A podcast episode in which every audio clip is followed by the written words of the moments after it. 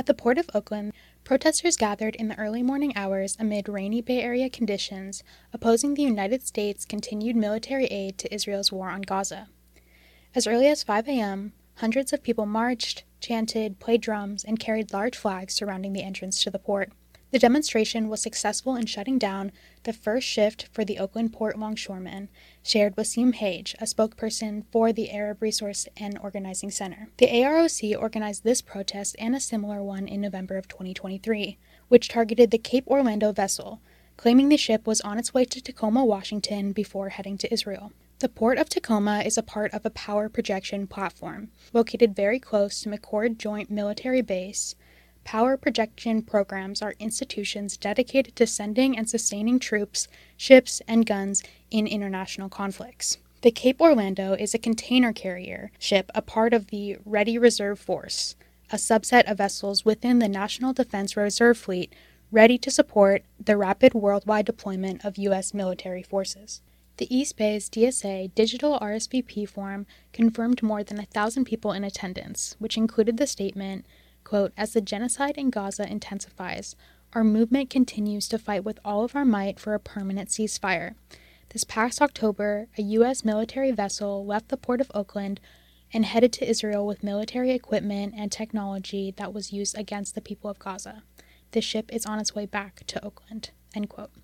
It was not confirmed whether or not the ship arrived at the port.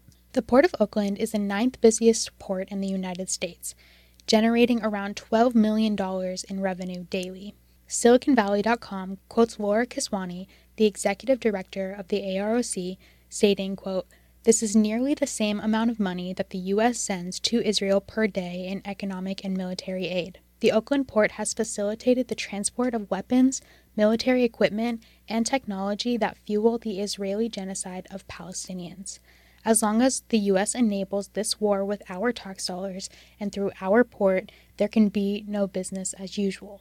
The website for the AROC claimed that the Port of Oakland has a long history of aiding U.S. war crimes. Last November, the Bay Area came together to prevent the military vessel Cape Orlando from leaving the port. The same vessel was used to transport military equipment to Iraq and Afghanistan. The move comes more than three months after Hamas's surprise attack on October 7th, left roughly 1,200 people dead across southern Israel. In the past 100 days of war, the death toll from Israel's bombardment of Gaza has reached almost 25,000 people, which is roughly 1% of the Palestinian territory's population, in an area one third the size of Los Angeles. The United Nations Office for the Coordination of Humanitarian Affairs, or OCHA, estimates that 10,000 children have been killed. Experts say the Israeli bombing is among the most intense in modern history. Robert Bernardo, Port of Oakland's Director of Communications, shared, quote, operational impacts by demonstrators to the Oakland seaport would prevent the timely flow of international commerce, including medical supplies, food products, auto, manufacturing, and technology parts, to name a few. Also, nearly 100,000 local jobs depend upon port operations, including the livelihoods of truck operators, dock workers, and warehouse workers and their families. Thank you for listening. With KCSB News, I'm Abigail Alberti.